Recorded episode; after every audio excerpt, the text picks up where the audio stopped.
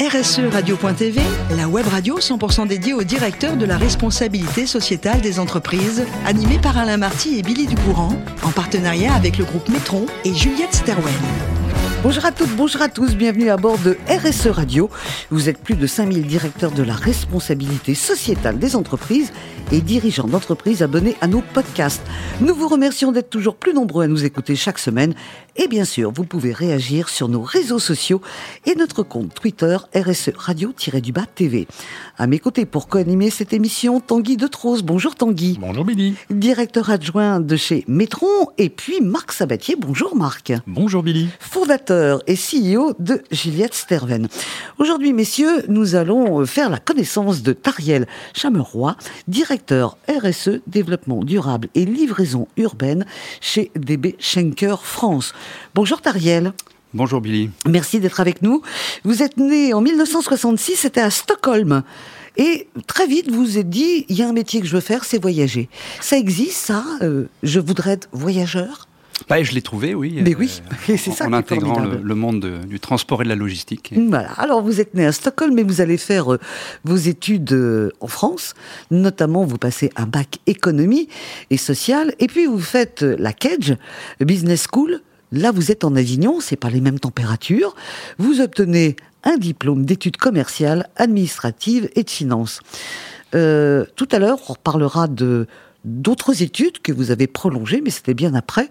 Après ce, diplôme, vous rentrez à Stockholm pour travailler, et votre premier job, c'est à la Poste. Qu'est-ce que vous faisiez à la Poste de Stockholm? Je faisais du tri postal. Ah, on est déjà un petit peu dans... Ah, c'était les tout débuts, les frémissements? C'était les frémissements. Euh, L'Agence pour l'emploi euh, cherchait, euh, cherchait du monde, il n'y avait pas de chômage, et donc il tirait les gens qui passaient sur les trottoirs pour recruter. Et là, vous faites un an à la poste de Stockholm. Ensuite, vous restez en Suède hein, et on vous retrouve dans une société qui s'appelle Scanped. Vous restez quelques années en Suède. Qu'est-ce que vous faisiez chez Scanped? J'ai commencé comme, euh, comme euh, déclarant en douane. Euh, et puis ensuite planificateur de, de, camions, planeur donc, et puis gestionnaire de parc, de, de flotte de véhicules mhm. à destination de l'ouverture euh, des, frontières vers les pays de l'Est, les pays baltes, Estonie, Lettonie, Lituanie, euh, Russie. Donc voilà. Mhm. C'est toujours avec euh, Scanped que vous rentrez en France? Oui, on peut dire ça, puisque en fait l'entreprise s'appelle pas comme ça en France à l'époque. elle a été rachetée. Elle a été, il y a beaucoup de rachats dans mon histoire, effectivement. Donc le rachat, il est fait par DB Schenker. Donc finalement, vous êtes toujours là et ça dure depuis plus de 30 ans. Ça fait, effectivement, ça fait plus de 33 ans que je suis dans la même filiation. Mhm. Alors, il y a eu des postes euh, différents. Euh, quand ça a été racheté euh, Scanped par DB Schenker et que vous êtes revenu en France, vous avez démarré à quel poste à, l'époque? J'ai démarré comme, comme commercial sur des activités de route, de vente de produits route internationaux. Mhm. Et aujourd'hui, vous nous rappelez et aujourd'hui, euh, j'ai la direction de la, de la RSE. De la RSE. Est-ce que, est-ce que d'avoir euh, vécu en Suède, qui est un pays comme beaucoup de pays nordiques, d'accord, plus petit que chez nous, mais il y avait une avancée de la RSE supérieure à la nôtre. Est-ce que ça, ça, ça vous a appris beaucoup de choses? Est-ce que vous avez euh, été accueilli non pas comme un sauveur, mais comme quelqu'un qui en connaissait un petit peu plus que les autres? Oui, je pense qu'indéniablement, euh, la notion de allemansrätt, hein, le, droit euh, à tous de profiter euh, de, la terre, est, fortement ancré dans les pays scandinaves. Et que quelque part, oui, c'est un héritage d'une culture et, et, de ma mère, oui, effectivement. Vos premières impressions, vous êtes dit, waouh, il y a du boulot, on est en retard euh, j'ai repoussé ma venue en France pour ces questions-là un petit peu, oui, parce que j'estimais effectivement que la France était un peu rugueuse sur ces questions et que finalement euh, euh, je, me retrouvais bien. Et, mais, par contre, il y a beaucoup de chantiers à entreprendre. Voilà, et il y avait donc de l'avenir pour ces métiers. On commence les questions avec vous, Marc. Je vais revenir sur ce que ce qu'on vient d'évoquer à, l'instant. Ma, ma, première question portera donc pas forcément sur DB Schenker. Je voulais profiter donc du fait que, que vous connaissiez très bien euh, les pays scandinaves, en particulier la Suède, j'imagine, euh, mais que vous connaissez aussi très bien la France, peut-être aussi l'Allemagne, des Beschenker oblige. Euh, on cite toujours les, les, la Scandinavie, enfin les, les Nordiques d'une manière générale, en exemple sur plein d'aspects, en particulier sur les aspects environnementaux, sociaux, bref, sur la RSE. Euh, Est-ce que vous pouvez nous donner votre, votre analyse euh, voilà, sans, sans tabou, euh, vrai, faux euh, Pour quelles raisons Est-ce qu'on doit systématiquement s'inspirer des Nordiques? Est-ce qu'on est vraiment à la rue en France aujourd'hui? Je ne pense pas qu'on soit à la rue en France. Je pense que la France avance, euh, et ça a été dit euh, par plusieurs homologues, hein, sur euh, la question du réglementaire. On avance par des questions réglementaires quand probablement dans les pays du Nord, on avance plus par engagement personnel de, des individus. Et donc, je trouve que c'est ça la grande différence. Finalement, et quand je regarde l'entreprise dans laquelle je travaille, euh, en fait, les deux qui euh, se positionnent euh, haut sur les questions de développement durable, ce sont les, les, Suédois et les Français, mais avec des méthodes qui sont complètement différentes, ou du moins une philosophie qui est différente. Le réglementaire d'un côté et l'initiative des individus de l'autre côté. Mm-hmm. Le bâton et la carotte? On pourrait dire ça, oui. Ouais. Marc, une autre question? Oui. Euh, alors cette fois-ci, je vais revenir à DB Schenker euh, et j'avais envie de vous poser une question euh, sur votre trajectoire euh, carbone. Euh, comment on fait pour réduire de 50% les émissions de, de CO2 d'ici 2030 quand on émet aujourd'hui autant qu'un pays comme la Croatie, c'est ce que mmh. j'ai compris Ça s'appuie sur quoi et, vu les proportions, c'est forcément ultra transformant, ultra structurant oui, on est en train de vivre une révolution. Euh, on dit souvent c'est une transformation. Euh, non, c'est une révolution. Euh, on est on a la chance dans une entreprise comme celle-ci de, de, de, déjà l'avoir faite cette révolution. Hein. On a commencé nos activités avec du foin et de l'avoine en 1872 et, et, et, du ferroviaire avec du charbon. Euh, on est passé au, au pétrole. Euh, et ben voilà, il faut qu'on rechange encore une fois. Et donc, euh, un plan de décarbonation, euh, ça se travaille de manière très très fine. Euh, donc différents métiers, hein, aérien, maritime, routier. Bon, les deux gros émetteurs, c'est l'aérien et le, et le routier. L'aérien à cause des grammes de CO2 par tonne kilomètre en avion, les autres par la quantité et la masse qui est déplacée.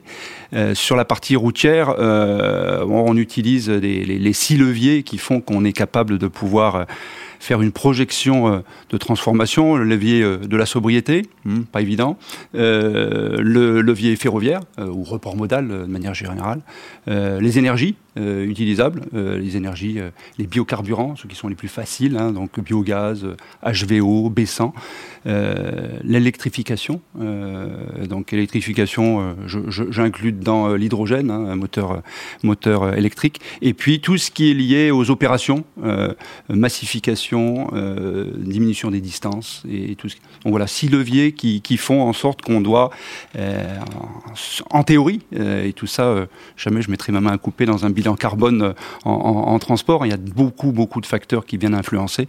Ça doit nous emmener effectivement sur une 50% de réduction euh, sur 2030 sur les activités routières. L'aérien, je ne sais pas si vous l'avez noté, ne fera que 25% sur les, les, les 10 prochaines années, parce qu'en fait, les, technos sont pas là et, le seul le, réel levier qu'on a, c'est les carburants alternatifs tels que le, le CAD hein, ou le, SAF. Mmh. Tanguy. Oui, quand, euh, quand on voit euh, l'emprise, le, l'importance de votre empreinte écologique, est-ce que finalement le, premier responsable, c'est pas nous tous, avec euh, nos démarches d'achat un peu compulsifs sur Internet et donc toute la chaîne logistique qui se met en place derrière? Chez Metron, on travaille pas mal pour des logisticiens et je suis quand même toujours effaré de voir le, à la fois le nombre d'objets qui sont à disposition et puis le nombre de kilomètres que vont parcourir chacun de ces petits objets pour arriver dans notre boîte aux lettres parce qu'on les a commandés hier sur Internet.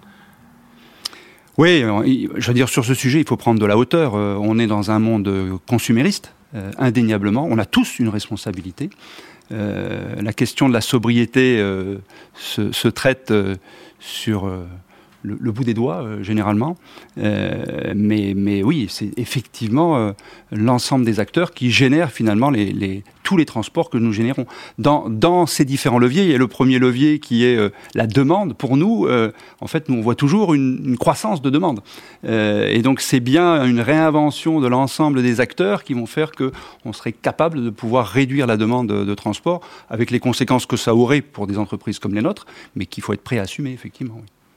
Et, donc, si, typiquement on disait aux gens, entreprises ou, particuliers, hein, euh, plutôt que d'avoir vos colis demain, vous les avez dans 48-72 heures, ça permettrait effectivement d'avoir un impact significatif, d'après vous? Oui, ça influence grandement effectivement l'organisation de la chaîne de transport.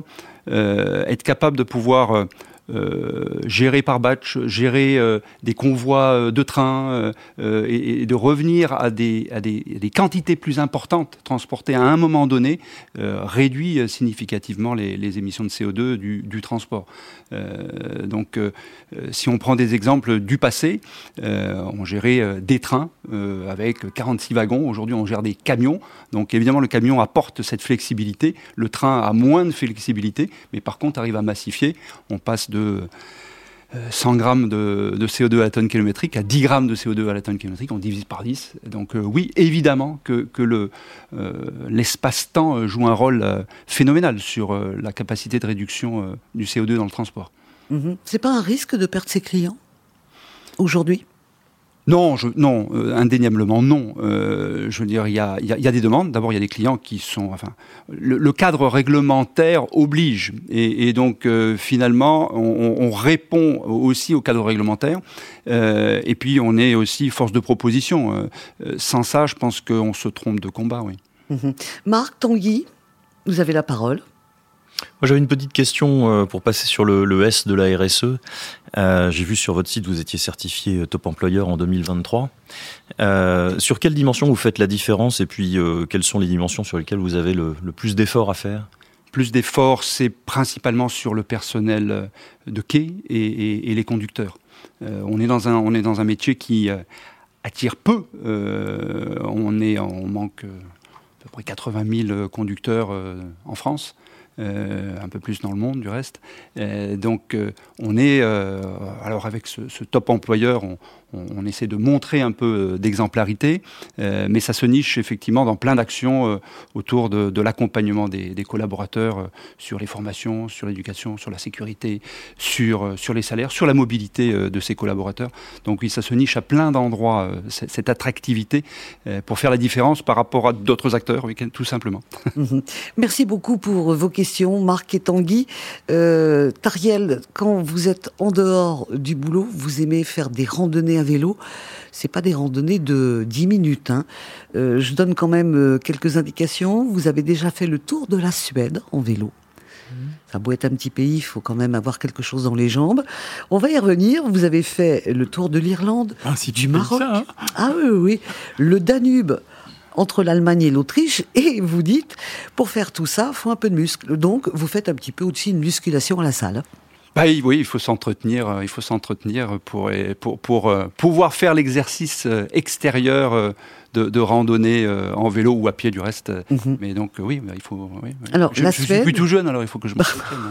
la Suède, l'Irlande, le Maroc, l'Allemagne, l'Autriche. Est-ce que vous avez déjà pensé à faire le Tour de France? Oui, j'ai fait, j'ai fait la France aussi. La question m'avait pas peut-être été posée, mais j'ai fait deux fois l'aller-retour Avignon, comme par hasard Paris, oui. Avignon-Paris. Est-ce que vous avez senti qu'il y avait plus de, de gens qui faisaient du vélo dans notre pays ou dans les autres pays?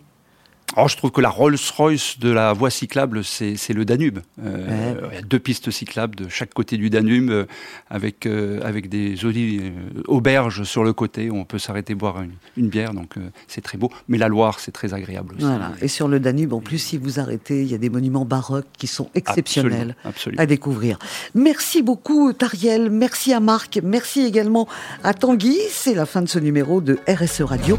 Retrouvez toute notre actualité sur le Twitter et LinkedIn. On se donne rendez-vous mardi prochain à 14h précise pour une nouvelle émission. L'invité de la semaine de RSE Radio, une production B2B Radio.tv en partenariat avec Metron et Juliette Stawen.